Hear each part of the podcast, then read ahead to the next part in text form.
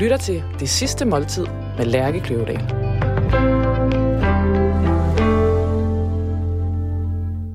Velkommen til Det Sidste Måltid.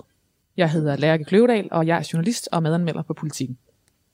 Hver uge inviterer jeg en gæst til at spise deres sidste måltid sammen med mig. Gæsten har valgt en forret, en hovedret og en dessert, som udgør, som udgør gæstens drøm om det sidste måltid. Undervejs i programmet læser jeg nekrologen op. På den måde får mine gæster og jeg forhåbentlig i fællesskab fundet frem til gæstens eftermæle. Ugens gæst er kok Thomas Rode. Ham kender du som mangeårig køkkenchef på Kong Hans og som øh, varm fortaler for stenaldermad og hård fysisk træning. Thomas Rode har valgt øh, stenbiderrogn med jordskokkepuré og brunet smør til forret. Til hovedret skal vi spise spaghetti med røde pølser. Og til dessert skal vi spise grillede marvben med persillesalat. Vi skal drikke rosé-champagne og chateauneuf-de-pap. Velkommen til kok Thomas Rodes sidste måltid. Tusind tak. Velkommen til, Thomas Rode. Tak. Lad os starte med at skåle i de her meget fine lyserøde bobler. Ja, og lyserøde bobler, dem skal man jo sørge for at få rigtig mange af. Det smager fantastisk. Og øh, ikke mindst smager det fantastisk. Nu ved jeg ikke, hvad Alman har lavet, men øh, det smager fantastisk til stenbederovnen i hvert fald, som jeg jo spiser sindssygt meget. Altså, jeg tror, vi spiser et kilo hver weekend, i hvert fald. Sådan, simpelthen bare lige for at få øh, behovet dækket. Mm. Så håber jeg, så ved jeg nok. Der er stenbederovn med jordskokpuré. Men derfor kan du godt være sød. Ja. Med jordskokpuré og lidt øh, krydset på jordskokker og øh, brune smør. Mægtigt. Velkommen. Jamen, øh, så kan vi jo sige, at øh, hvis der kommer lidt øh, pruttelyd undervejs, så ved vi jo, for det kommer. Det er jo, jordskokker er jo rigtig, rigtig gode til. De indeholder jo svært nedbrydelige kostfiber, som øh, jo genererer en lille smule. Men nu er du ikke en mand, der er bange for brutter? Nej, det er jeg ikke. Øh, hvorfor skal vi have, hvorfor skal vi have stenbiderrogn, og hvorfor skal vi have jordskokker?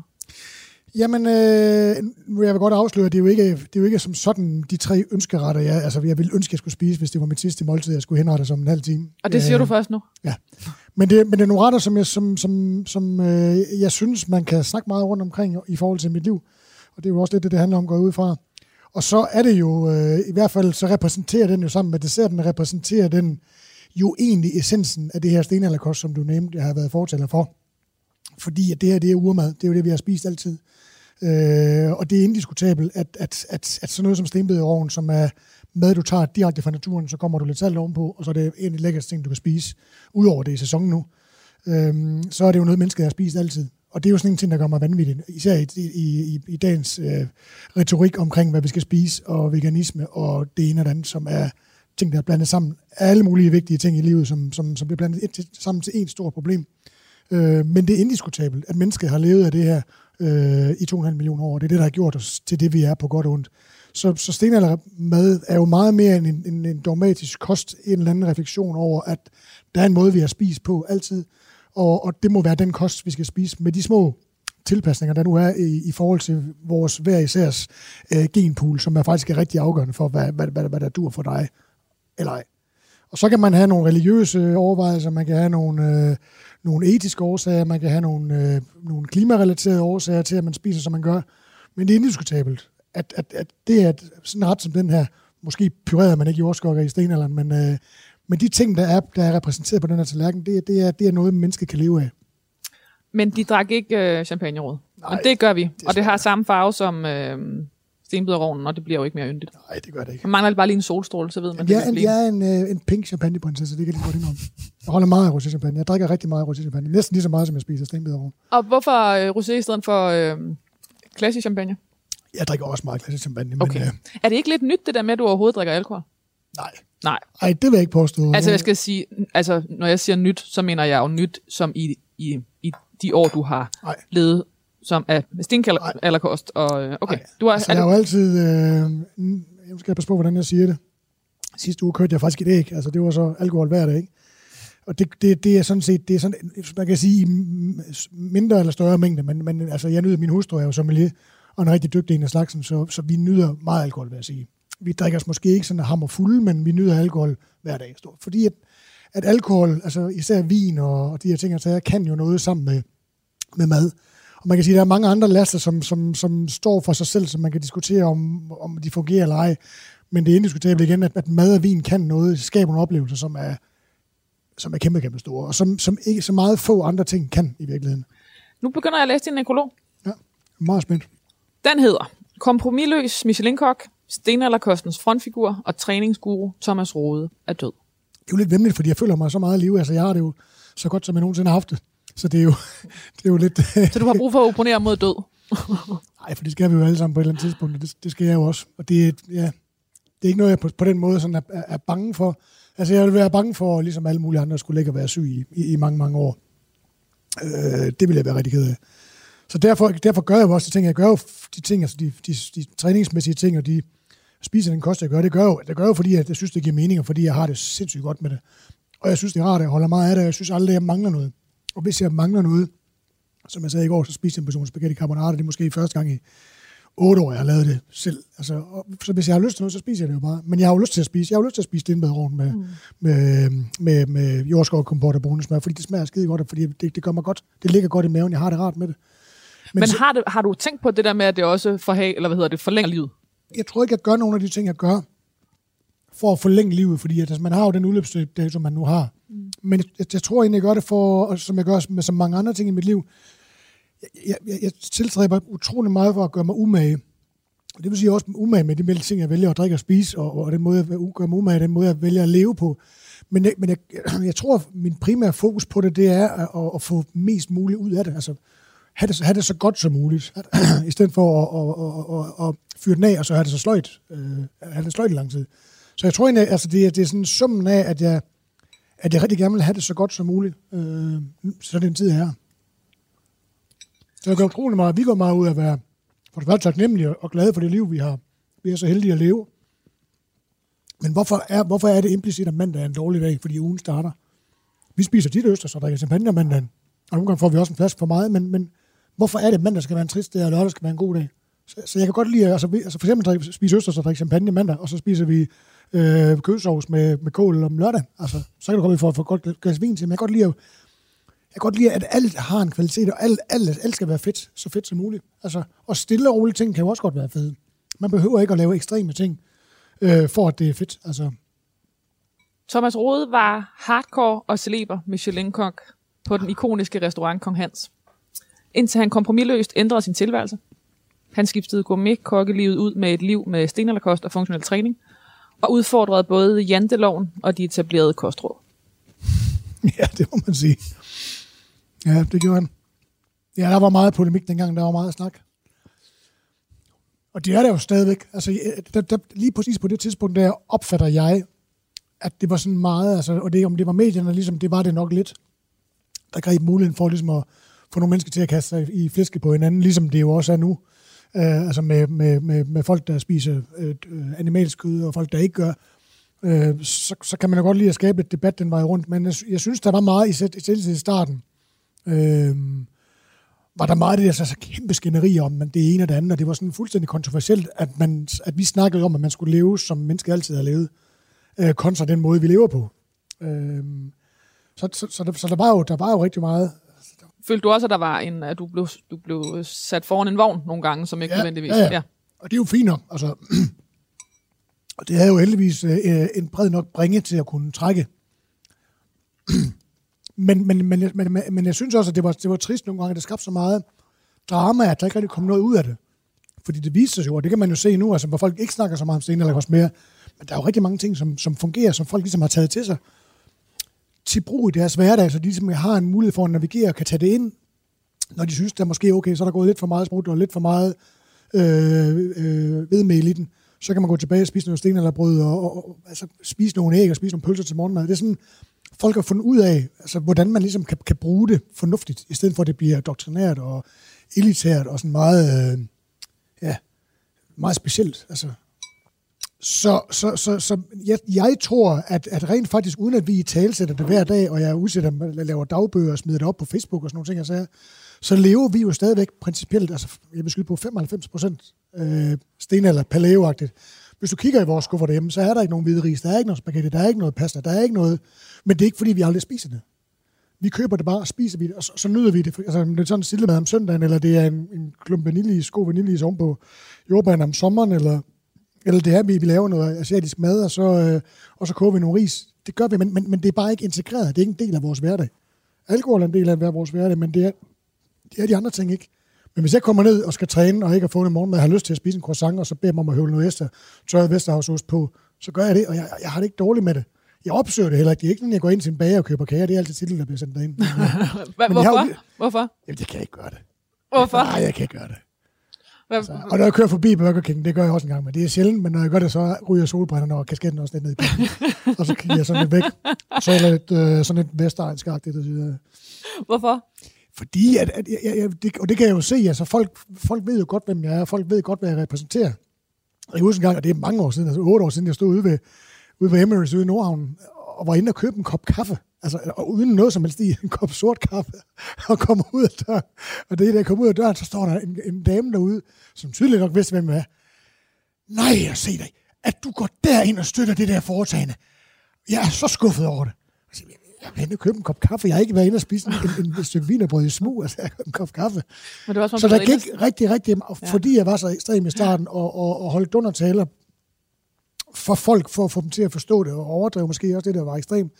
Så det hjalp det mig rent faktisk i rigtig mange år til at, at, at kunne navigere i det, som jeg gør nu. Altså, og jeg, og jeg, jeg synes, det fungerer. Og det er det, jeg siger. Jeg kan, jo, jeg, jeg, jeg kan jo spise på den her måde til femoghalvfems procent, uden at snikke snakke om det hver eneste dag. Og jeg har det rart. Og når jeg synes, jeg har lyst til at spise en spaghetti eller spise en croissant, så gør jeg det.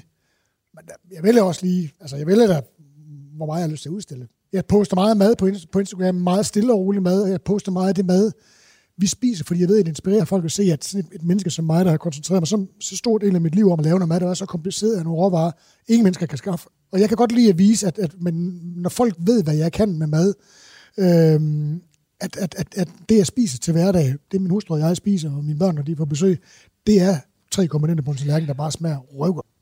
I de år, hvor gourmetkokkene begyndte at blive lige så tilbedte som rockstjerner, skinnede Thomas Rode tydeligt. I atten år var han en af landets mest respekterede Michelin-kokke. Han var Kong Hans med restaurantens logo tatoveret over brystet. Han var en gudsbenået kok og vært. Han var sproglig begavet, knivskarp til at læse gæster og relationer. Han var en rod, en gentleman, en tikkende bombe og en kompromisløs kok. Hold da kæft. Det var en, øh, det var en, øh, en verbal bordelairesauce, det der. Hvor alting, øh, alt det, der bliver kogt ind og koncentreret, ligesom øh, smager igennem i den færdige sovs, synes jeg. Og der var også ovenikøbet en lille glas smør i, for lige at runde den lidt af. Der var alt det lækker. Du har fået en krammer, hvis det ikke var, jeg sad herovre, der var coronavirus i... Øh, vi holder os langt fra hinanden. Øhm. Det der ville jeg da... Det, det der ville jeg da... Var der et eftermæle, jeg ville blive rigtig... Jeg blev helt rørt. Kan du ikke fortælle, hvis man øh, nu ikke har været en af de få, der har været så heldig at være på Kong Hans, hvad repræsenterer Kong Hans madmæssigt? Eller, det er selvfølgelig mange forskellige ting, men helt overordnet, nu har du været der mange år. Hvad er Kong Jamen, Hans? Kong Hans man, det hvad er institutionen bare, Kong Hans? Jamen, det ligger jo allerede i navnet. Altså, det, det, det borgerlige sammen med det ophøjede, altså det konge, det royale og det, og det, og det, og det gutbürgerlige, som man siger på tysk, altså sådan helt almindelig Hans, og så det, det kongelige, altså. Og det var jo, det var jo faktisk, altså Kong Hans havde jo brugt det som opbevaringskælder, det var ikke noget, fordi han holdt hofter ned eller sådan noget, men det har tilhørt kongen, så der var en historisk relation. Det kom på et tidspunkt, hvor, hvor, hvor grønlykkerne, som jo var kæmpe pionerer inden for, for hele den... Sven og Lene Grønlykke. Ja, Sven og Lene Grønlykke. Meget alene i øvrigt, som jo jeg desværre ikke havde den store fornøjelse at møde. Men de, de, de startede jo en ny ting, en ny fokus på gastronomi, også fra det helt almindelige, det helt hverdagsagtige, og så op til, til, til højgastronomien. Og det etablerede det her sted midt i København, efter at have lavet Falslede Kro på Fyn, øh, og fandt ud af, at, at, at det kunne nogle ting, og folk var rent faktisk interesserede, at der var nogen, der ville betale for det. Så lavede det her sindssyge kompromisløse sted, som kostede en formue at lave på det tidspunkt, men de har jo hele tiden holdt på, at tingene skulle være, det var jo ikke fisefornemt. Så det, så det var den her blanding af det, af det, af det, af det, af det hverdagsagtige, det almindelige, det borgerlige, og så det, det, det kongelige. Så, så, så, så det, jeg hørte om, altså jeg vidste jo alt om Kong Hans, inden jeg startede der. Altså, og jeg ved ikke... Altså, og hvad havde du hørt? Hvad var, hvad var... Det var jo det der med, at altså, når man spurgte tjenerne, så vidste de alting. Altså tjenerne var principielt lige så dygtige og lige så vidende omkring mad, som kokkene var, fordi de skulle ligesom sælge og eksponere det. Så, så det der med, at man ikke gik rundt og flashede med det, det var ikke sådan, det var ikke sådan højtidligt på den måde, men når man blev spurgt om, om man vidste et eller andet ikke, så kunne man svare på, hvor vagterne kom fra, hvordan de var lavet, hvordan saucen var lavet, alle de her ting, jeg sagde. Så, så, den der, så den der med, at, man, at, man, at, man, at, at alle følte sig tilpas, når vi havde jo igennem alle årene, det sikrede vi jo også, og var ekstremt fokuseret på, vi havde både japanske turister, vi havde frisøren fra Næstved, der kom og havde øh, øh, jubilæum, og der kom... Ja, men øh, så frisøren fra Næstved, der havde sparet ret meget op, ikke? Altså det, jo, man, jo, altså, det jo, var jo, jo stadig... Øh, ja, ja, det var mange penge. I, i gamle dage var det ekstremt dyrt. Da ja. jeg startede, synes jeg simpelthen, jeg, var, jeg synes ikke, jeg var dygtig nok til at tage de priser, som Daniella taget for det, så vi satte priserne ned, der, så jeg ligesom synes vi kunne være med. Så jeg synes jo aldrig, vi har været... Altså, oversindssygt altså, øh, eksorbitant. Men det havde ligesom en, altså det havde jo sådan en, en helt særlig lufter eller ære omkring sig. Altså jeg kan huske, det var det, var det første gourmetmåltid, jeg selv sparede sammen til. Altså jeg kan huske, jeg havde, jeg kan huske, jeg havde et sug i maven, da jeg skulle ned på Kong Hans første gang. Og det, jeg havde sparet, det var i månedsvis. Og jeg mener, jeg mener det er der ikke, øh, det er der ikke særlig mange steder, man har den der, eller i hvert fald havde den oplevelse med. Om jeg klædte mig pænt på, som man jo gjorde. Jeg var jo, jeg var jo også nervøs, og jeg havde hørt om den her vidunderlige, det her vidunderlige ostebord, som jo var er i, i smukke restaurant også. Det var smukke restaurant og ikoniske ostebord med over halvtreds oste, eller hvad var der på det tidspunkt. Øhm, så det der med, det var jo, det, det var jo sådan det ophøjede, det var det ypperste øh, i København på det tidspunkt. Ikke? Men prøv at tænke en gang for den unge kok, som meget der har startet, som kendte hele restaurantens D N A, også fordi jeg arbejdede for Falslede Kro. Og så have det som motivation og som ledestjerne hver dag, du trådte ind. Altså, altså hver dag, uanset hvor mange tømmer man havde, der er rigtig tit trådte ind, synes jeg altid, hver eneste dag, synes jeg var, det var den fedeste restaurant i København.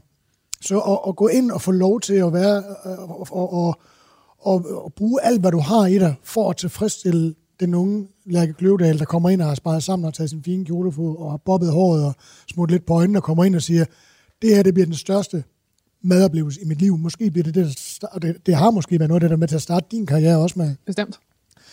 Prøv at tænke, hvilken motivation det er og sikre. Det er jo også derfor, jeg gik så fucking meget amok, øh, som jeg gjorde nogle gange. Det står jo så også i, i nekrologen, ikke? Altså, en, hvad stod der? Djævel, eller hvad der stod? Han var en rod, en gentleman, en tikkende bombe og en kompromisløs kok. En tikkende bombe. Ja. Hvad handlede det om?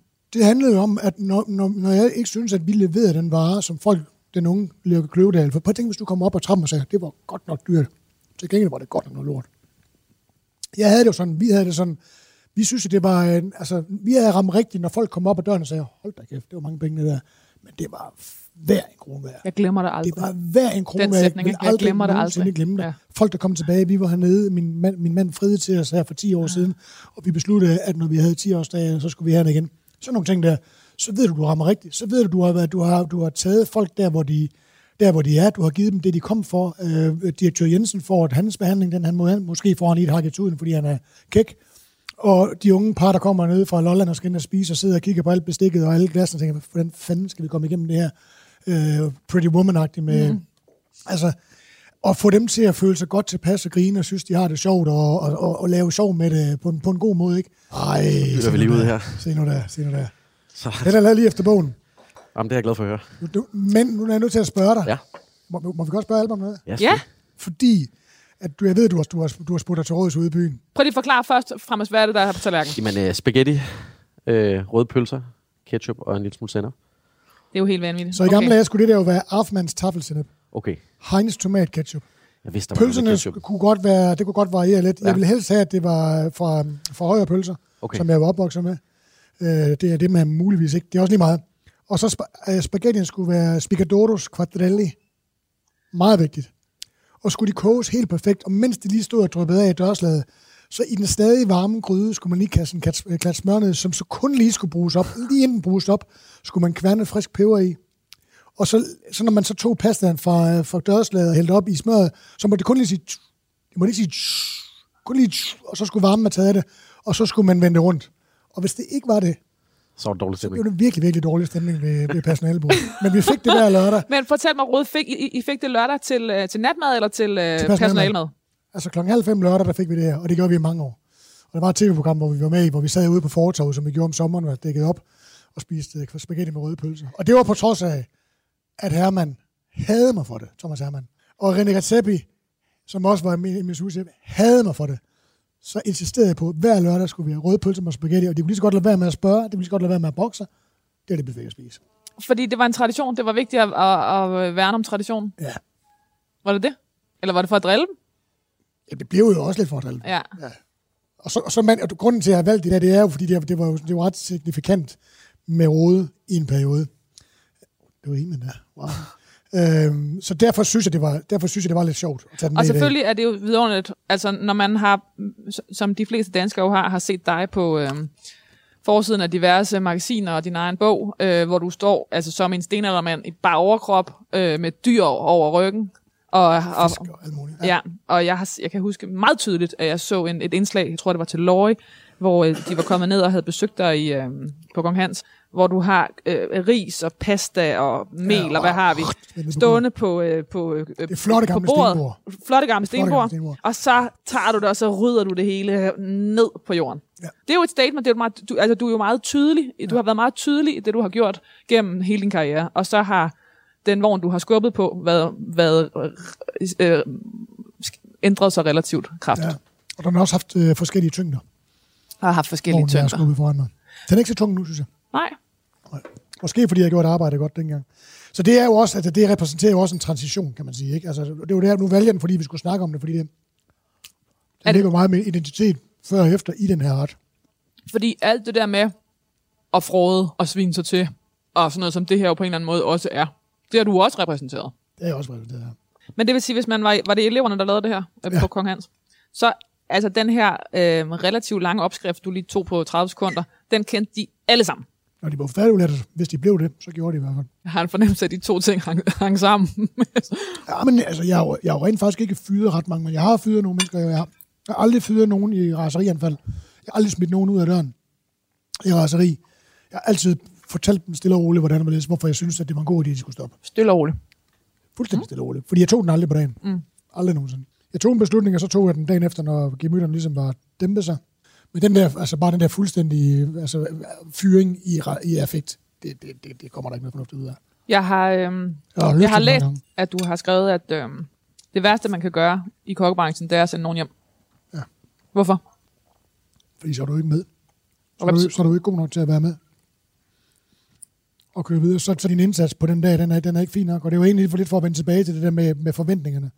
Når jeg blev rasende i gamle dage, så var det jo, når jeg havde en... en En oplevelse af, at vi ikke kunne indfri de forventninger, som folk, som nogen Lærke Kløvedal havde, når de trådte ind i restauranten og smed alle de her mange penge. Og smed, altså de, man sidder jo, det kan du formentlig også, man føler sig jo, man sidder jo bare røv ved det her bord, i den her, ved det her dyre, dyre bord, man har købt i restauranten, ikke? Og følelsen af ikke at kunne indfri de forventninger er, er frygtelig. Det er sådan noget, der får mig til at føle mig som et dårligt menneske. Så når jeg har det sådan, så er jeg ikke særlig rar at være sammen med. Hvad er den største f- forskel på at være dig i dag, og på at være dig, da du stod midt i øh, Kong Hans' øh, travleste dage? Jamen, det er jo, i dag er jeg jo et, altså meget, meget afslappet. Altså, jeg, jeg, meget, altså, jeg, jeg har en hverdag lige pt, som, som er stort set, som jeg gerne vil have den. Jeg, jeg beskæftiger mig om ting, som jeg holder ekstremt meget af. Jeg har ekstremt meget superkvalitet sammen med min søde kone. Øh, jeg har også nogle ting, der stresser mig med, eller der, der, der, ligesom, der udfordrer mig, men, men jeg er mere på, tror jeg. Mere, det er ikke kun arbejde, det hele. Og det var det jo dengang, det siger jeg tidligere også. Altså, det er jo en... Hvordan var en, en dag på Kong Hans? Jeg tror, hun, jeg tror at Tilde, min hustru, siger, hun siger ikke, at jeg var stresset, men det var det der med, at jeg var, jeg var irriteret over ting. En lunde var kort? Ja, jeg var irriteret over de ting, som jeg synes lå implicit i det job, folk nu øh, havde, men som de ikke kunne se. Og derfor tror jeg også, at jeg, at jeg på mange måder også knokler mennesker. Altså alle de mennesker, som har kunnet forstå mig, har det jo sindssygt godt med at se jer stadigvæk. Og de mennesker, der ikke kunne, dem ser jo i sagens natur ikke mere. Men der er rigtig mange mennesker, som jeg, som jeg ser fra et langt bagkatalog af både kollegaer og venner. Så det der, med, det der med de forventninger, jeg har, og som jeg måske... Altså, jeg kan se mit, nye, mit nutidige virke, hvor jeg, jeg er faktisk gymnastiklærer, bruger jeg faktisk ekstremt meget tid på at være en større pædagog og bedre til at forklare, hvad det er, jeg mener, end jeg var. Måske fordi jeg har fået bedre rammer og mere ro til dig. Som, som kok dengang, du var altid stresset. Du havde jo aldrig overskud til at stå og nyde og skære en laks ud, eller stå og nyde og udbene en, en, en anden. Og det er jo sindssygt fedt at så bestride et job, altså, hvor man laver... Og kunne håndværk, altså være, være perfekt. Og jeg elsker det, og jeg er rigtig, rigtig god til, til det. Til et håndværk. Jeg føler aldrig, at jeg sådan rigtig har nydet det. Jeg, jeg kunne nyde det. Nu har jeg jo rent faktisk tid til at nyde det. Øh, men alligevel bliver det altid, så stresser man, der gør det i sidste øjeblik, fordi det er, sådan, det er ligesom det, man har lært af. Kan du ikke så... bare lige prøve at fortælle mig, hvordan en hverdag var på Kong Hans, før du trænede? Jamen, der stod jeg jo op øh, klokken elleve eller tolv, og så havde jeg tømmermænd. Og så bevægede jeg med nede på restauranten, og så kom jeg ind på restauranten og glædede mig over at være på byens bedste restaurant. Og så, og så, og så, så brugte man dagen på at være bagefter. Altså alt, alt var bagefter, ikke? Altså alt var ligesom at kæmpe, og det var jeg også god til. Altså, altså også fordi fysikken var bagud? Du var smadret for dagen før, eller hvordan? Det, det er jo svært at sige. Nej, for det har jeg også altid været god til. Altså jeg er jo sindssygt god til at møde med tømmermænd. Altså jeg kan nogle ting, jeg sagde med tømmermænd, som, som er nogle gange tænker, hvordan delen kan man det? Og det er jo stadigvæk, altså jeg kan jo godt stå op øh, og, og sove tre timer og drukke for meget, og så være på arbejde syv tredive og lave mad til tyve mennesker, og træne tyve mennesker, og sidde og spise med dem bagefter. Det, det kan jeg nemt gøre. Så, og det er jo svært at sige før og efter, fordi jeg, altså, det, da, jeg, da jeg ikke trænede og, og, og passede på min fysik og passede på mig selv, der havde jeg det jo okay og godt og sådan noget. Jeg kan jo godt se forskellen, men det ved du ikke, når du står i det. Men hvad gjorde du så? Så mødte du en tolv tredive? Og så, bagefter, så, så kæmpede du hele tiden for, og så, så skulle jeg jo klappe de ting, jeg sagde, de administrative ting, kontortingene, og det glemte de jo altid. De sagde, at Rode, han sidder inde på kontoret hele dagen. Ja, det gjorde jeg så. Men så klokken kvart over fire, hvor de andre har haft tre fire timer til at forberede, der kom man så, så ud og skulle forberede det samme. Med den forskel, der var ingen gryder, der var ingen pander, der var ikke nogen skåle, der var ikke nogen, for det havde alle andre brugt. Så når jeg kom ud og var sindssygt bagefter, så skulle jeg stadigvæk nå at lave det, de samme ting færdige, som de andre, til restauranten kom med klokken atten, ikke? Så, så jeg ved ikke godt, hvordan man råber neglene. Og, og, så, og så, du ved, så starter man op, der så bliver man endelig færdig, ikke? Så spiser man øh, personalmad øh, det gør man halv fem. Ja, seksten tredive. Ja, seksten tredive, ja, og så f- fik man så sat partier op og gjorde de sidste ting klar. Og når man sådan lige gjorde det og siger, ah, så kom de første ind ad døren, og så kørte det. Så fra restauranten åbner, altså, og du var bagefter hele dagen og knoklede, så åbner restauranten klokken atten. Og der kørte du, altså hvis det var en lørdag eller en, en fredag, hvor der var virkelig skub på, ikke? Så kørte du i fire fem timer. Og der er ikke noget med, at en overenskomsten siger, at der er lige en pause hver time, har du fem minutter, og du må gerne gå ud og ryge. Det er jo bare altså fuld skrue som en jægerpilot i sådan en, en luftkamp i fem timer, ikke?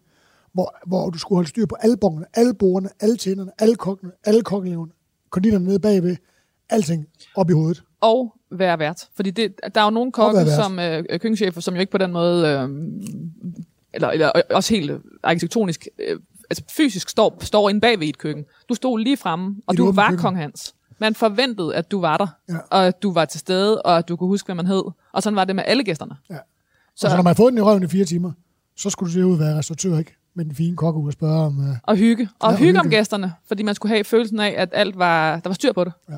Hvor tid havde var man så færdig? Jamen, så var man færdig i stedet mellem... Altså, i gamle dage var vi jo færdige, altså om lørdagen, så var vi jo færdige, altså to-tre stykker, ikke? Altså, skulle vaske op og rykke ned. Og... to-tre stykker om natten? Men i senere år var vi færdige, sådan, altså, det ved jeg ikke, altså, senere, lidt, lidt senere, men det blev der mere, blev mere styr over, også vi fik bedre personale, vi fik mere personale, og fandt et, fundet et format, der ligesom kørte, så der var vi måske færdige, altså stedet mellem... Jeg sagde typisk, at jeg mødte klokken halv et, og var, var mødte mellem halv et, og så var vi færdige ved halv et tiden. Og så, kør, og så kørte man forfra næste gang? Og så forfra næste dag, ja.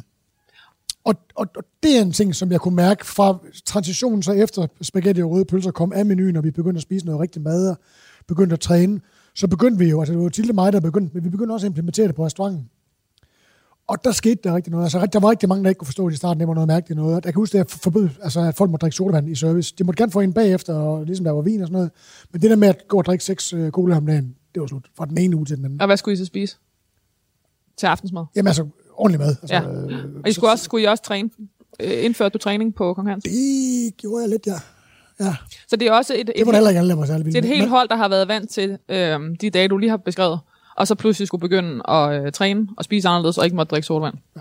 Hvordan reagerede de på det? Ikke så det var til at starte med. Så vi jo se, når vi holdt fridag, så var køleskabet jo fyldt med rester af pasta og burgerboller, og, og så sagde jeg til dem på et tidspunkt, prøv at altså, det er jo ikke, det er jo ikke for vores skyld. Altså, jeg kan jo, altså, jeg kan jo bare bede dig om at stege en bøf øh, og lave en salat til mig, hvis det er det, jeg kan have, eller jeg kan lave den selv. Men grunden til, at vi gør det, det er jo rent faktisk, at vi har prøvet det på vores egen krop og mærke forskellen. Hvor meget mere effektivt du må, hvor meget mere overskud du har at spise en ordentlig mad og få trænet og få passet din søvn. Og det er dermed ikke sagt, at vi ikke kan gå ud og, og ryge en joint og drikke nogle bajer en gang imellem. Men vi kan bare mærke på os, at vi er meget mere overskud. Det kunne personale komme jo selv og sagde til mig, da jeg begyndte at træne. Mm. Du er faktisk meget sød fyr, fordi jeg fik en, en meget længere lunde, jeg fik meget mere overskud til at overskue tingene i helikopterperspektiv, og, og begynde at og finde ud af, hvordan jeg behandlede folk, hvordan jeg talte til folk, og fik meget mere overskud til at vurdere, om jeg ligesom havde givet dem det, de skulle have, for at kunne gøre det, de, de, kunne, gøre, de skulle gøre. Ikke? Og det hjalp mig rigtig meget, og der var også nogen, der sagde, altså, prøv, altså, for min skyld kan I spise pasta og ris hver eneste dag. Jeg, jeg gør det for jeres skyld. Og så kom de jo rent faktisk og sagde, jamen, altså, det er jo rigtig nok, vi kan jo faktisk godt mærke, at vi har meget mere energi i service, altså mens, mens der er gæster. Så, så, så det virkede jo rent faktisk. Og folk blev rigtig glade for det. Der var mange, der begyndte at træne. Der var mange, der stoppede. Nu altså, sendte jo også folk på rygestopkursus, uden at fortælle dem det først. Ikke? Altså, mm. Så der kom jo noget rigtig godt af det, og der er mange, der er taknemmelige stadigvæk, fordi de har fået det med. Og det er faktisk det, fordi nu vender du tilbage til det, der egentlig var kernen i det. Hvordan fanden kan man lave sådan et arbejde med at leve af sådan noget næringsarm føde? Og det har jeg jo håbet på, hvis der var en ting, at der skulle stå i min nekrolog, som... som jeg ikke opnåede, som hvis du så har markeret af noget, så er det, at det ikke...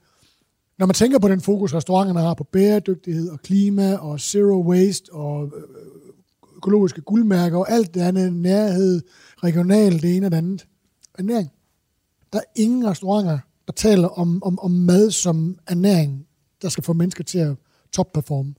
Fordi der er jo ikke nogen, der siger, altså jeg, jeg kan jo altså, godt se... Og, og, og snakker du her i, altså, i personalet, både personalet, eller hvad? Ja. Men også i selve maden. Ja. Hvorfor fanden er der ikke nogen restauranter indtil videre, der har snakket om, om, om ernæring? I, fordi jeg kan jo godt se, at, at, at et, et gourmet-måltid jo, det er jo noget, det er jo en speciel ting, man går ud og gør. Men når man ser på, hvor mange ting, der starter i restaurationsbranchen, og ligesom så ender det ude på supermarkedshylder, så er det da pudsigt, at man ikke tænker, at der ikke er nogen, der har tænkt, hvis vi nu starter med en af byens toneangivende restauranter, og, så, og der får man, der, der, der ikke... kommer der en tjener og siger, at det her mad skal du bare vide, det her stenbid i ovnen med det her brune smør og øh, jordskokkepuré, det er rent faktisk, øh, det er faktisk, det er faktisk mad, man kan leve af. Du kan faktisk, du kan faktisk leve af jordskokkepuré med stenbid i ovnen. Men er det ikke paradoks, er det ikke, fordi folk går ud, ikke går ikke ud og spise for at blive ernæret, de går ud for at øh, holde pause jo. Fra... Juicekuren. Ja. Ja. Jo, selvfølgelig er det det. Men derfor kunne man jo godt i tilsætte noget mere. Og Rød, så skal du fortælle mig, hvordan ser en dag ud for dig i dag? Jamen, den ser, sgu, den, ser, den, ser jo, den ser jo altid godt ud, faktisk. Det er det, der er så fedt ved det hele. Øh, Vågner du tidligt? Ja, det gør jeg faktisk. Øh, I modsætning af i mange år, hvor jeg bildte mig selv, end jeg var A-menneske. Så tror jeg faktisk, jeg er... Eller undskyld, B-menneske. Så tror jeg faktisk, jeg er A-menneske. Jeg kan godt lide at være vågen om natten og sådan noget, men det er meget sjældent, jeg er det, fordi jeg kan godt lide at gå... Jeg går senere i ting, at min hustru Tilde, men, men, øh, men det går meget, meget tidligere. Det er meget sjældent, at det er over tolv, inden jeg går i seng. Så skal der lige være, hvis der er tyve i gaden. Men jeg går tidligt i seng, men jeg, jeg, vil, jeg vil skyde på, at vi er op mellem, altså, vi er vel op mellem seks og syv de fleste dage om ugen. Fordi at jeg har jo, med, jeg har jo som sagt, jeg er jo gymnastiklærer, og har verdens fedeste job. Altså, står op tre dage om ugen, møder op på Kurhotel Skodsborg. Jeg ved, hvad, hvilket protein der er. Det kan både være fisk, eller fjerkræ, eller kød. Det får jeg aften at vide om aftenen øh, til de mennesker, jeg skal, jeg skal træne.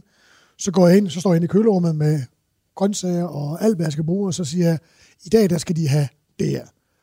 Hvis der er noget, nogle torskehale eller nogle torskebus, så siger jeg, i dag skal de have ceviche, og så laver jeg en super lækker ceviche til dem, og laver nogle græskere frittata, og laver en lækker salat, og, øhm, og det går jeg så over at gøre. Så, så tager jeg mine råvarer, går over i mit køkken, jeg har mit eget køkken på Skodsborg, øh, og der laver jeg så mad, der starter jeg så maden op til, der er typisk mellem fem og femogtyve mennesker, der, det, det tager jeg i træningen, og så laver jeg så meget klar, jeg kan, sætter noget i ovnen, og sætter noget over. Er det til morgenmad eller til frokost? Det er til morgenmad. Ja. Så klokken otte, der står jeg klar med gymnastiktøj der, og så har jeg en time, hvor jeg træner folk ude i naturen, nede ved vandet, op i skoven. Øh, mestendels, øh, nu har det jo regnet i syv måneder, så er det jo lidt svært øh, at holde øh, humøret op, hvad man siger. Jeg er fucking træt af regn med. Så træner jeg min time udenfor, øh, og det gode ved det job, det er, at jeg jo, altså jeg elsker jo selv at træne, så ligesom jeg elsker at spise mad, og jeg elsker at lave mad, så faktisk den samme fokus på innovation, afveksling, bringer jeg over i min træning. Så har jeg det her store bagkatalog, ligesom jeg har med maden og råvarer og tilberedningsmetoder, så har jeg jo efterhånden den, efter at have trænet meget øh, konsekvent i ti år, så har jeg jo en masse redskaber i værktøjskassen der, som jeg også blander sammen. Så, jeg, så på sådan en morgen, der er jeg jo super kreativ og innovativ omkring det mad, jeg laver, fordi jeg ved ikke, hvad det er. Jeg skal lave en ny ret hver dag, og det er meget sjældent, at jeg laver det samme. Og bagefter, så skal jeg så ud og træne nogle mennesker, som betaler rigtig mange penge for det. En træning, som, som og det ved jeg, fordi der var en, der sagde til mig for nylig, han har været med i syv måneder, og han siger, det er jo sindssygt det her. Udover at jeg kan se forskellen og mærke forskellen, de syv måneder hver, og han træner to til tre gange om ugen. Vi har aldrig lavet det samme. Vi har ikke lavet den samme ting to gange. Så at kunne bringe den der innovation og kreativitet og, og, og lejen med tingene på baggrund af bagkatalogen, værktøjskasse, du har, og du hiver nogle ting og sager op af, så har jeg jo den perfekte dag. Altså, øh... Og hvad gør du så? Så er du færdig ved middagstid? Så er jeg færdig ved, så ud jeg op bagefter. Nej, tilbage så sidder jeg og spiser sammen med de her søde mennesker.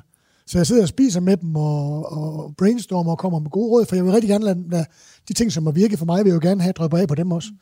Så, så, så, så, så får jeg penge for at sidde og spise sammen med de her super, super søde mennesker. Og så drager de videre, og jeg drager videre. Nogle skal ind hjem og klippe kuponer, og andre skal ind på deres arbejde. Øh, og så pakker jeg sammen, og så kører jeg ud og gør det, jeg skal gøre. Blandt andet varetager min, min rolle i Rigtig Mad, som er det her iværksætterprojekt, jeg har med, Med, som er en webshop med altså fødevarer ekstrem høj ernæringsmæssig kvalitet på nettet, øh, og, og laver mit arbejde der, udvikler opskrifter og finder varer og skriver om dem og, og gør det, jeg skal gøre det, og laver videoer. Og, øh. og går du så hjem og har fri om aftenen? Ja, det gør jeg. Og, og det allerbedste, det er jo, altså, der hvor man vågnede op, i gamle, der hvor jeg vågnede op i gamle dage med tømmermænd, og så, så starter det lige fredag og lørdag, fuld hus, fuld smæk på i to dage, ikke? Der kører jeg hjem. Så, så fredag eftermiddag, der kommer min søde hustru op og henter mig på Skodsborg.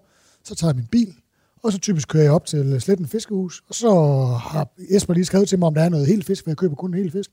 Så køber jeg noget helt fisk. Det kan være havørred, vildfanget havørred, eller skæreising, eller et eller andet. Stenbederovn, øh, Og så kører jeg op forbi med Henrik, han med. Og så tager jeg mig og holder weekend. Og så klokken halv fire, så sidder jeg som oftest med hånden på min søde husters øh, velformede lår, og jeg skulle sidde i den anden hånd og misse op mod solen. Og så tænker jeg, det var den, det var den arbejdsuge. Og så holder jeg en rigtig dejlig lang weekend, hvor jeg gør lige præcis alle de ting, jeg ikke har kunne gøre i de tredive år, jeg arbejder professionelt med at være gourmet-elite-stjerne Michelin-kok. Og tænker, hvor er det godt, at jeg gjorde det, og hvor er det dejligt, at jeg er færdig med det. Thomas Rode udtalte selv, at bag enhver højt råbende kok står der en dreng, som har manglet opmærksomhed. Ja. Han voksede selv op i Tøndermarsken, hvor hans forældre blev skilt, da han var fire år gammel. Hans lillebror flyttede med moren til Nyborg, mens han selv boede på en faldfærdig gård ved Mølsønder sammen med sin far, der var lærer. Ja. Du blev opdraget alene af din far? Ja. Ja, ja, så var der lidt damer indover, damekendskaber indover, som, øh, ja, en tidlig og en lidt senere. Og du blev sat til at arbejde tidligt? Det er en forkert måde at sige det på. I vores dage er det jo et kæmpestort problem. En af de allerstørste problemer i det hele taget. Der er jo, der er jo ingen børn. Der, altså, jeg kender ikke nogen, der er en del af deres forældres projekt.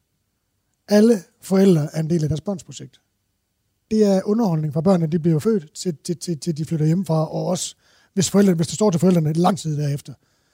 Så der er ingen forældre, der ligesom, hvis primære formål er at være piloter for deres børn i relation til at skabe en fornuftig verdensborger. Jeg, jeg, jeg kender ikke nogen. Jeg kender nogen, der har intentioner om det, jeg kender nogen, der, der synes, de tror sig leverer en gang imellem. Men jeg kender ikke nogen, som konsekvente og kompromisløse, må jeg hellere sige, er fokuseret på med alle midler at være pilot for deres børn. Desværre. Og det, du vil sige det, med det, det var, at det var din far, eller hvad? Det var en i et eller andet omfang, ja. Altså, det er i hvert fald det, som jeg, det, jeg uddrager af det. Det tror jeg også, jeg har skrevet i min bog. Og da jeg sad og skrev afsnittet om ham, det var først der, det gik op for mig. Det, der, altså, det flød ud af pinden på mig. At det, han rent faktisk har givet mig, det er det, det, er det der med at, at arbejde for noget, man tror på. Fordi han var, en, han var lærer og ikke bundmand, men vi havde en kæmpe stor bundegård og en masse dyr. Og han ville altid gerne, han har altid gerne været bundmand og fik bare ikke lov. Jo, han må gerne gøre det for hans far, så var, kunne han bare selv klare det. Og hvis han gerne ville være lærer, så var der til at bo på pensionater og til at, til, at, til at leve for, ikke? Så han havde faktisk to jobs? Altså han var lærer, og så havde så var, ja, så, så, så, var så han... Havde han ja. Altså, og en dårlig en af slags. Nej, jeg var jo super med dyr og sådan noget, og så var ja. super engageret i det. Han var bare, havde fem tommelfingre, det havde jeg så også, men altså... Så han, han troede på det her projekt, og han, det hans livsprojekt, det var at være den her bundemand. Senere gik det over i heste, og så man var sindssygt dygtig til at have kæmpe netværker. Og så. så han var jo rigtig god til det, men ufrivilligt blev jeg så en del af det projekt. Så jeg gravede jo, for, altså, jeg deltog jo fra lige så snart jeg kunne med at lave mad, fordi vi var alene. Så, og, typisk var det jo mig, der stod op om morgenen som seks-syv-årig. Så, så gik jeg ud og satte en kedel vand over, ikke, så jeg lige kunne etagevaske mig selv, fordi vi havde ikke nogen bruse, det havde vi ikke rigtig råd til. Så jeg etagevaskede mig selv i håndvasken, og så satte jeg næste kan over til, til, så jeg kunne blive noget kaffe og en varm kakao, kakao til mig. Og så lavede jeg noget morgenmad af en eller anden slags, jeg kan ikke huske, det var, det var resten af boller, eller helvede det var. Og, og, og sådan var det. Altså, har du selv kunne opdrage dine børn på samme måde?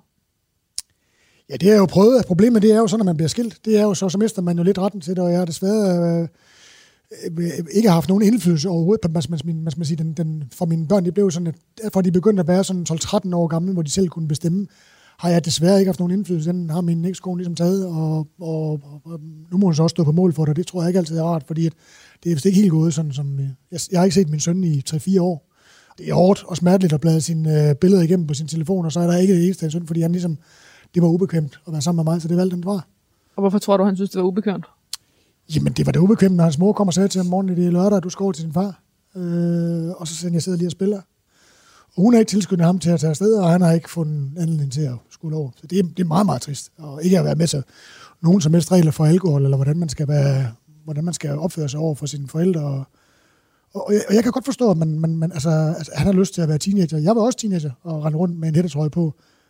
Når jeg havde kørt med aviser, når jeg havde passet min skole, når jeg havde... Øh, være social, når jeg havde lavet de pligter, jeg havde hjemme. Når jeg havde lavet alle de ting der, så går jeg til hættetrøje på og høre punkmusik, lige så tosset jeg har lyst til. Når jeg havde lavet de andre ting. Problemet er bare, at langt de fleste børn, de får lov til at gøre det hele tiden. Så du tror, at han, altså, øh, at han, har, øh, han har valgt dig fra, fordi han synes, der er for mange pligter hos dig? Det er den korte version, ja. Det tror jeg. Og din datter er der et andet sted med det? Helt andet sted, ja. Helt andet sted.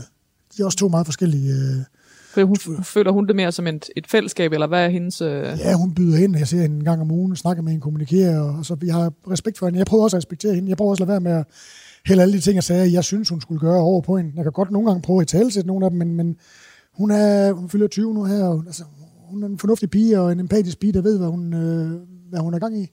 Så, så det må jeg jo respektere, og det, og det respekterer jeg, og sørger for at understøtte hende i det. Og jeg er glad for, at øh, jeg forventer mig, jeg, jeg prøver ikke at forvente mig noget af hende, og glæder mig over den empati, hun øh, besidder. Øh, og, og, og glæder mig rigtig meget, og hun er så meget på, og hun, hun, at hun, fordi det eneste, jeg har sagt til hende, sådan, og det har jeg holdt på gennem alle år, at du, du, du er nødt til selv at fokusere på, at du, du, du sætter dig i en position, hvor du bestemmer over dit liv, hvad du gerne vil, øh, og får det til at ske. Og formentlig vil hun gerne være sygeplejerske, hvilket jeg jo synes, og det har jeg jo ikke haft nogen indvikling på, men det er fuldstændig fantastisk, for det passer godt til hendes personlighed.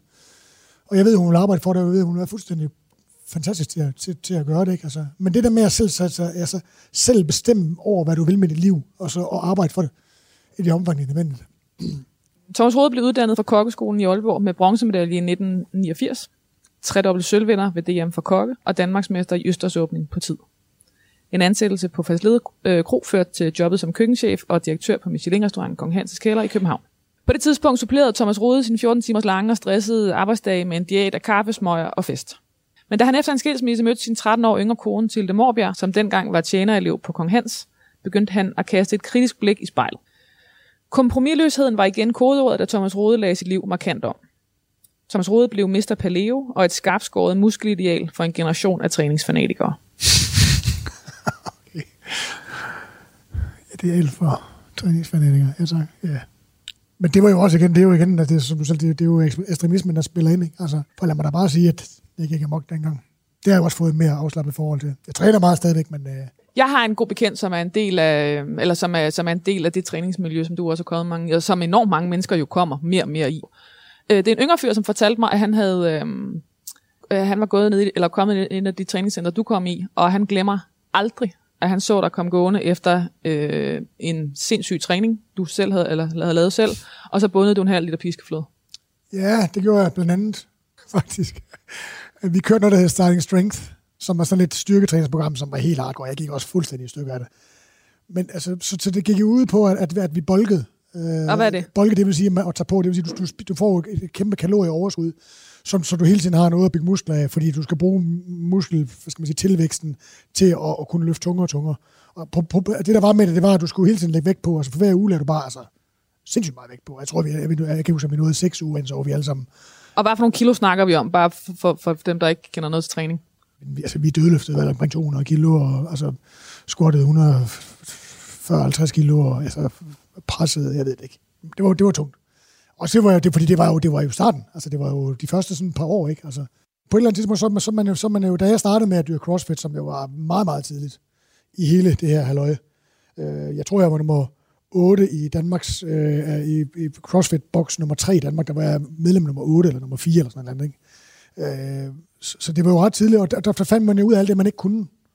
Altså det, man manglede styrke, det, man manglede teknik, og det, man manglede i, i kondition. Så man var jo sindssygt for at få bygget det der op. Altså sådan er det jo, når man er i stand. Og prøv lige bare at forklare helt overordnet, med én linje, hvad CrossFit er. En, en funktionel træningsform, der blander vægtløftning og atletik og styrketræning og powerlifting og yoga og hvad fanden med alt muligt, kampsport. Men du fandt ud af, at det med at træning, det gjorde noget for dig, og at ja. Du skulle bygge den krop op. Så derfor spiste jeg jo, jeg vekslede lidt en periode mellem, øh, altså når jeg kom ned på restauranten, så nogle gange så jeg bare sådan en dåse kruser, altså syltede kruser, konfiterede kruser i deres eget andet fedt, og så lige, bare lige åbnede den og satte den over på komfuret, og så når den blev en fingervarme, så drak jeg alt øh, fedtet, og så ud af alle kruserne bagefter. Og så var jeg klar til arbejde. Det var sgu meget fedt, faktisk. Uh, så derfor skal vi jo nu have rent fedt. Ja, det slutter vi ind rent. Som der jo også er en historie med, og det ser lækkert ud. Ja. Og tak for pølse og spaghetti. Ja, velkommen. Grillet marben, lidt øh, ristet brød og persillesalat. Ja, velbekomme. Tak. tak. Jeg håber, du har en tre fire stykker mere derude. Der er dem der. Tak, ja tak. Det ser lækkert ud. Og der er brød med, som jeg tror, jeg benytter mig af i dagens anledning. Det smager se, se nu jo, bare der. Sprutbrød, og som er marv på, det smager fandme godt. Hvorfor skal vi have marv? Og det kommer meget godt ja, i samtalen nu. Ja, det er faktisk meget. Altså, marv repræsenterer jo, altså i en periode, der, der, der gjorde jeg det. Altså, vi havde en, en, et, et, et roadtrip i U S A øh, for nogle år siden. Og for at undgå, der var, der var, der var marvben fashion, der var altså alle, alle restauranter og bistroer med respekt for sig selv havde marv på. Så for igen, for, for ligesom at holde mig i mit eget jerngreb, så når til dessert, så bestilte i stedet for at være fristet til at spise uh, mudslide og alle de der klamme desserter, de laver derovre, og uh, glaseret brioche med vaniljeis, ja, så bestilte jeg marvben til dessert. Ja. Vigtigt er det, at, at, at kødet kommer fra, eller at magbenet kommer fra et dyr, der har spist det rigtigt. Det vil sige, den okse, der har lagt magben til den her servering, som i øvrigt er meget smuk og super flot skåret, det, det, det skal helst være en, en, en okse, der er gået og, og afgræsset naturområder, eller gået og spist græs. For på den måde, så får man den optimale fedtsyresammensætning, ud over en masse andre mikronæringsstoffer, som, som man ikke får, hvis man spiser muskelkød, for eksempel. Kun spiser muskelkød. På kort tid øh, blev han både berømt, fætteret, berygtet og latterliggjort.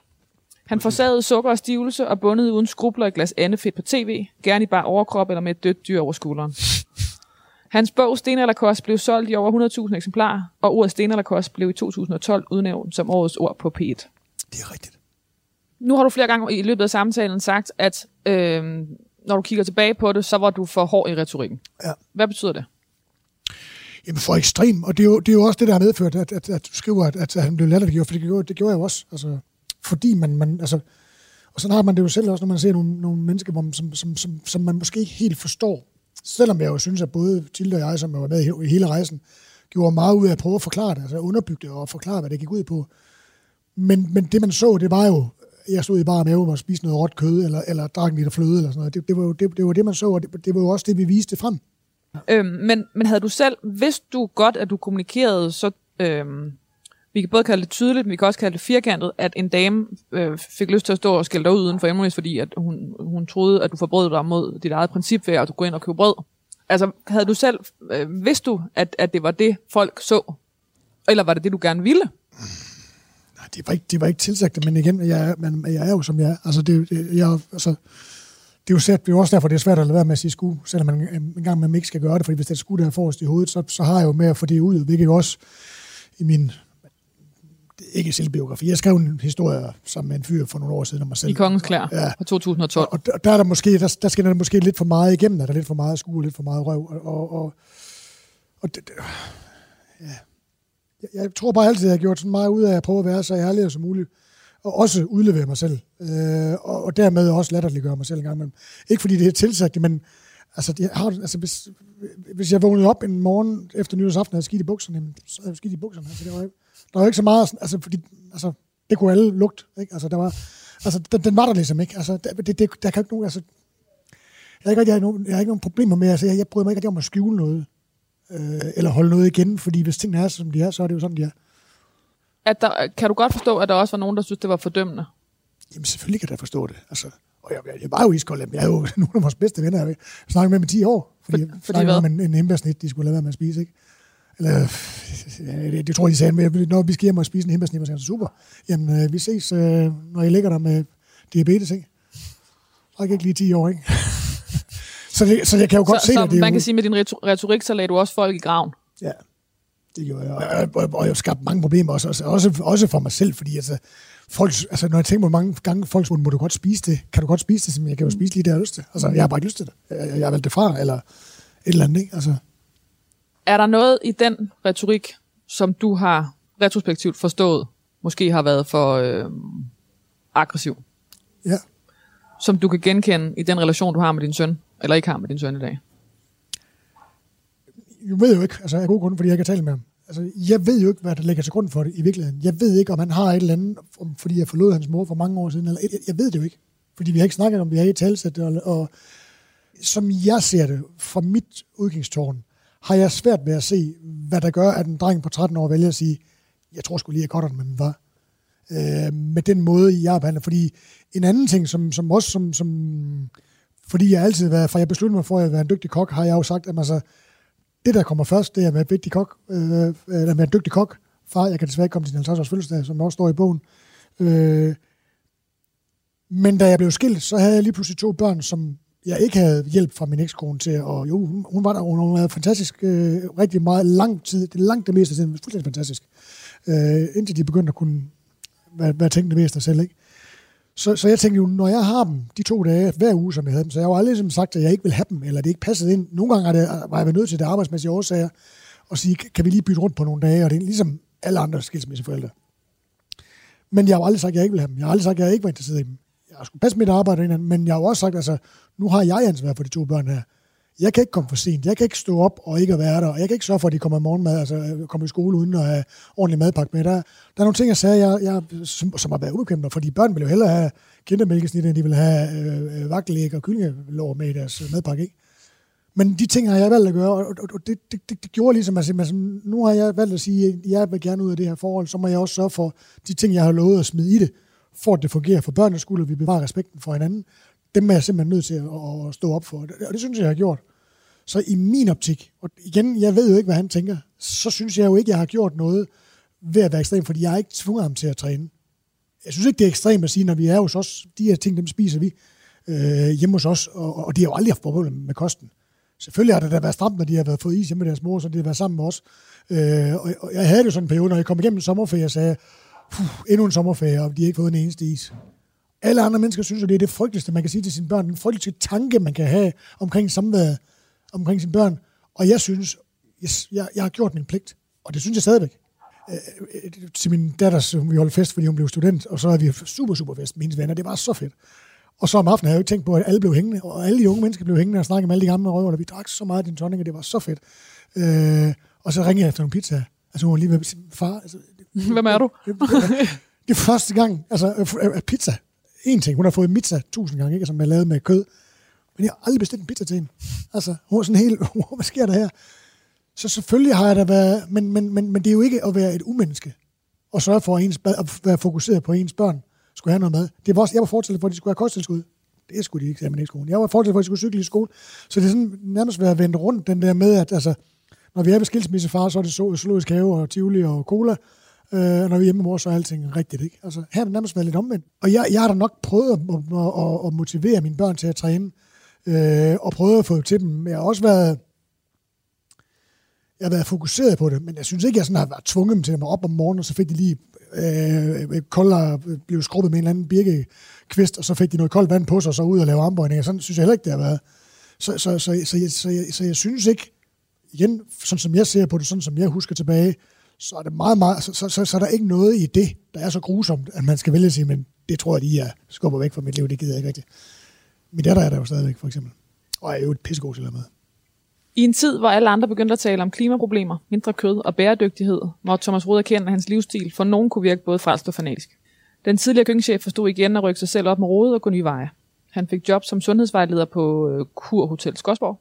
Functional lifestyle coach. Mentor, undskyld. Mentor, ikke sundhedsvejleder. Functional lifestyle mentor. Hvilket lyder meget, meget krukket, men faktisk jo egentlig rummer det, det jeg egentlig gerne vil lave. Han fik job som functional lifestyle mentor på Kurhotel Skodsborg, og opstartede rigtig mad punktum d k, hvor medlemmer kunne få adgang til nogle af Danmarks bedste råvarer, hvor smag, bæredygtighed, næringstæthed og naturlighed skulle være en del af oplevelsen. Ja, tak. Han efterlader sig sin kone, Tilde Mårbjerg, og to børn fra et tidligere ægteskab. Æret være hans minde. Det var da hurtigt til hende. Nem, nem, nem, nem, nem, nem. Thomas Rode, hvad skal der stå på din gravsten? Ja, nu, det skal man jo efterlade til sin efterladte. Man sige. Jeg skal man det? Jo, ja, det, det synes jeg lidt, fordi det er jo, det er jo, jeg var der jo ikke mere, så jeg kan jo være ligeglad. Så jeg vil jo egentlig helst bare ud og ligge og indgå i, i symbiose med naturen, som, som det jo altid har været, øh, og som er et kæmpestort øh, spørgsmålstegn, der bliver rejst lige i den her tid, ikke? Altså, hvor, man, hvor jeg jo mener, at dyr som mennesker også skal indgå i den store suppe, der er kogt i mange, mange millioner år. Så medmindre mine efterladte, altså mine børn og min hustru og mine rigtig mange, rigtig gode venner, har brug for et sted, hvor de kan samles og mindes mig, så, så, så kunne jeg egentlig godt tænke mig at bare blive begravet ude i en skov. Et eller andet sted, som ingen mennesker ved. Det, det kunne jeg godt tænke mig. Det, det og gå i kredsløb med resten af... Og gå i, indgå i den store symbiose med i den store øh, natursuppe, som har været sådan i mange, mange millioner år. Det kunne jeg godt tænke mig. Ikke så meget pjat. Er der noget, du gerne vil gøre om? Nej, jeg tror, jeg, jeg tror ikke, der er voldsomt meget, jeg godt kunne tænke mig at gøre om. Øh, der er selvfølgelig nogle relationer, som man er ked af røget i vasken. Øh, men selvfølgelig, altså primært min søn, kunne jeg godt tænke mig at finde ud af, hvad fanden der var, der skete der, hvis jeg kunne gøre det om. Kunne jeg da godt tænke mig det, som vi kunne have et, et, et nært og tæt og naturligt forhold. Det, det er det, jeg ønsker mig allermest. Øh, så der er nogle, der er nogle, der er nogle, der er nogle, nogle, nogle små ting i, i mestendels relationer, jeg godt kunne tænke mig at lave. Og som, som jeg sagde før, det hele den her, den transition, den her transformation, jeg gik igennem, har jo kun betydet så meget for mig, og har fået så meget vægt, fordi den skete så, til, så sent i mit liv, og jeg, hvor jeg var den, jeg var, og jeg var blevet til den, jeg var. Så, så, så, så det der med at sige, at jeg skulle have startet med at træne, da jeg var tyve. Jo, det kunne da være en meget fed tanke, men, men, men det er jo også, det er jo også rigtig fedt, som jeg har nu. Jeg er jo, jeg er jo rigtig glad for, at jeg på tærsklen til tooghalvtreds, så har det så godt, som jeg har det, og kan gøre de ting, øh, jeg gør, og er rigtig glad for at gøre det. Thomas Rode, tak fordi du ville være min gæst. Undskyld, det tog så lang tid, men tusind tak, fordi jeg måtte.